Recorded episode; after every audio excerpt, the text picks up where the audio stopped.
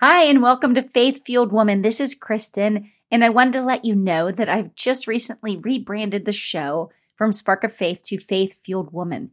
I'm so glad you're here with me today, and I cannot wait to see how God works in our lives and in our communities. Today, we're going to talk about how do we reignite in us the desire to seek God. Hi, beautiful friend, and welcome to Faith Fueled Woman. I want to ask you are you ready to accept the invitation we've been given to step into the adventure of pursuing God and what He has for us? Hi, I'm Kristin. I am an encourager. I'm a Christian inspirational speaker, author, and podcaster. I help women grow in their faith, purpose, and business so they can have lasting legacy and impact in their homes and in the world. If you want to partner with God to design your life to be less hurried, less stressed, be more excited, and feel alive in your purpose and commitment to God, and your family, this is the podcasting community for you. Grab your favorite beverage, your prayer journal, and your pen, and let's be encouraged. All right, ladies, let's jump right into today's topic reigniting that spark in us, the desire to seek out God in our daily lives. I don't know about you. I don't know if this sounds familiar to you or some of you, but this has definitely happened to me. I go through seasons and I go through different days that sometimes instead of doing you know reading a devotional in the morning or two or doing uh, right filling out my prayer journal or spending time with scripture i somehow get distracted and i don't do that. And then i wonder why i'm not feeling as connected throughout the day right to the lord and you know my behavior often becomes clear that that I didn't spend that time doing that in the morning and then throughout the day. Right? I can just tell I'm not as patient. I am more, easy, more easily irritated some some of those days. And so I want to talk about if this happens to us in a season or in a particular day because if we're being honest, life can get busy and if we're not careful, it's easy to put important things aside. So in order to reignite that passion and that desire to spend time in the uh, God's word and you know in prayer and connecting you know with the Holy Spirit, then I would just want to talk about this for a few minutes and then give you a few ideas and scripture to encourage you in this way. I want to share with you an excerpt or two from the book Chasing Vines by Beth Moore that I think really spoke to this idea of reigniting that desire in us to seek God. She says, being a branch to the true vine means living with Christ, breathing with Christ, doing day to day life with Christ. It's the ongoing awareness of his presence, even when there's no feeling of his presence. Our lives become witness to his withness. And then she goes on to say, in other words, following Jesus isn't about a prescribed set of rules or a certain set of behaviors. It's about being tethered to Jesus like he's oxygen, it's about being in his presence at every moment. When you're with someone you love, it doesn't matter what you're doing, it's about doing it together. And she finishes the section I want to share with like this Abounding in love is possible only when we abide in him. We can't do the works of Christ by human might or by earthly power. We can only do them with the heart of Christ. We produce f- fruit by his spirit alone. When you begin to feel lifeless in him, look for the tourniquet that's cutting off the life flow. Most often we'll find in earthly ties that are cinched too tightly. We're meant to have the closest of loves and relationships with other people, but we can become so tightly wound up in them that the life force of Christ is reduced to an occasional random drip.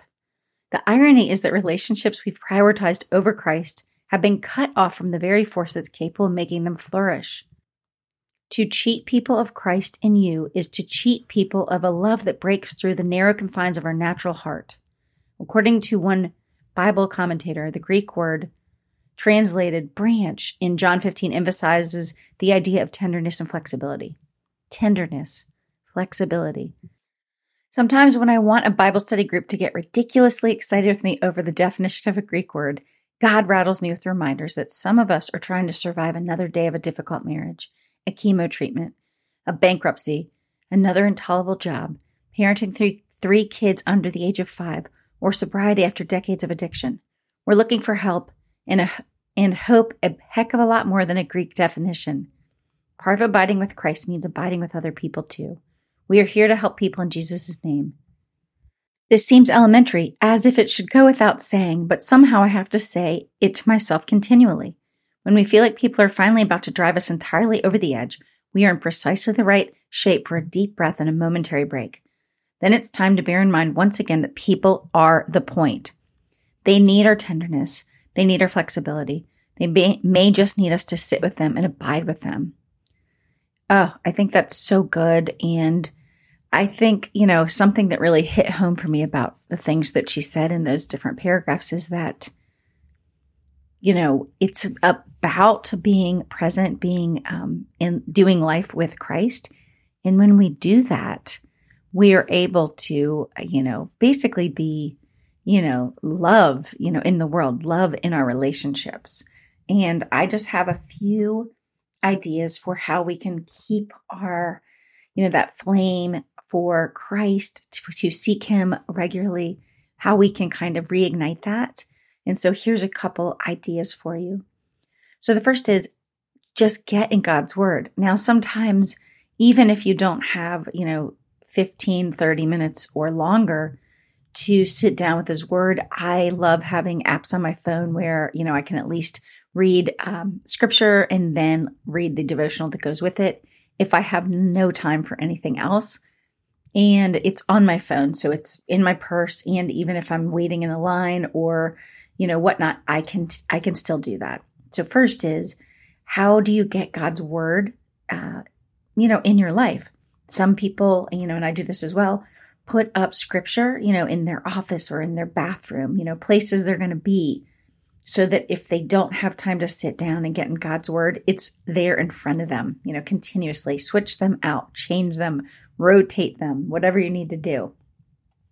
So the first thing is get in God's word, even if there's days where you can't consistently do it at the same time, or it's just you don't have that kind of time right now. You're in a season where life has gotten a little bit crazy. That's okay. And so that's the first thing is just find ways to get God's word into your heart, into your mind. And the next thing is how do you cultivate a grateful and present heart like it like it says in Jeremiah 4:14? So make sure you are very clearly um, you know being grateful for things in your life. You know, I like doing, you know, writing down on my daily planner, you know, what I'm grateful for that day. And that really helps us have it uh, you know be grateful and it be we be aware of what the things are to be thinking about those things throughout the day. The next is are you showing up and serving others? Are you showing up in other people's lives? Much like she mentioned it's really all about people. And i love what philippians 2 4 says which is let each of you look not only to his own interest but also the interest of others you know, I'm not just talking about serving in a church or serving in your community, but serving the people in your house, serving the people in your fellowship and friend groups. How do we show up and serve others out of love? Because I think listening or getting in God's word, being grateful and serving others and showing, showing up in others' lives, each of those things helps reignite in us to reawaken our desire to be close to God, our de- desire to have, to do life with Christ. And so I think sometimes it's when we take the focus off of ourselves and we focus on our gratefulness, we focus, focus on God's word and the promises he's provided to us in his word and by showing up for other people. You know, it's getting in community with others. That can be, like I said, in your community, in small groups. It could be in a church, but it's how do you have community? Do you have people around you? One of the things you can do is ask others to pray for you to reignite that passion, that desire to seek God. And of course, pray to God to help you in that area, to show you what it is that you need to maybe prune, you know, like it's talked about in the book Chasing Vines, prune away so that you can have that space and that new growth to seek God again. And then the next thing is do you have a joyful heart? Now, you know, you know, there's obviously many scripture or Bible verses that talk about having a, a, joyful heart or doing things with joy. You know, obviously, one we get that from um, the Spirit, but also, you know, going about our work or the things we have to get done. You know, from, with a joyful spirit. So it's, you know, doing it without being bitter or complaining, if you will, as it's mentioned in the Bible. And then the other thing that I think is so important is are you, are there things that you feel, you know, called to? Is there a purpose that you feel God has, is calling you into? That could be, you know, raising children. That could be, you know, serving people, just loving people well that are around you. You know, it could be um, being a writer and sharing with them his word. It could be so many things. The other thing that sometimes people don't think about is are you getting in nature? Are you getting in places that make you see just the wonder of God's creation all around us? I mean, every time I go outside, I, I actually kind of laugh and I giggle at just how creative all the creations on earth are. You know, just how creative and fun and amazing and beautiful the world is that God's created. And so getting in wonder, right? Being in awe of his creations, that is another way to help us really reignite that desire to be in connection with God, to be able to co-create with God. And so when we're feeling like we're disconnected from him in some way, like we're not seeking him in the way we want to, go find wonder in your life. Go outside. You know, get around people that just you know they're filled with the Holy Spirit. When you get around that, it's contagious. And lastly, I think if you're not doing a prayer journal, you're not regularly writing in a journal where you say your prayers, your prayers that you've asked, and then prayers answered, it's often easy to forget all of the prayers that have already been answered, right?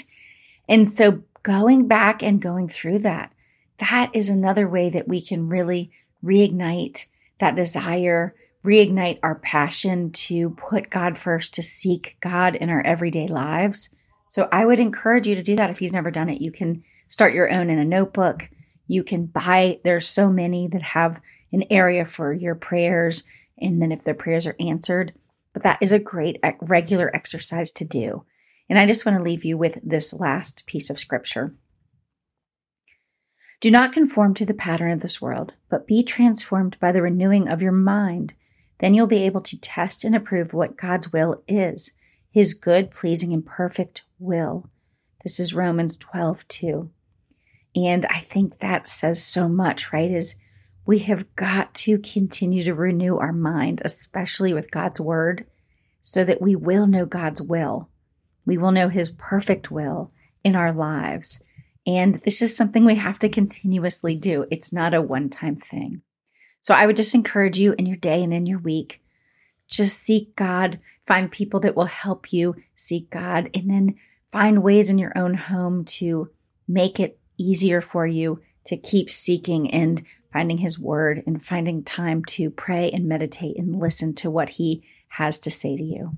Thanks again for listening. And if you would like to be encouraged and lifted up, I have a seven day encouragement challenge. If you'd like to sign up, go to faithfueledwoman.com and just enter your email address, and you will be sent seven days of Christian encouragement and inspiration to your inbox. Or go to kristinfitch.com and just click on encouragement challenge.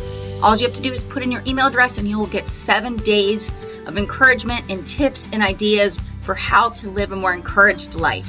Thanks again for listening to Faith Fueled Woman.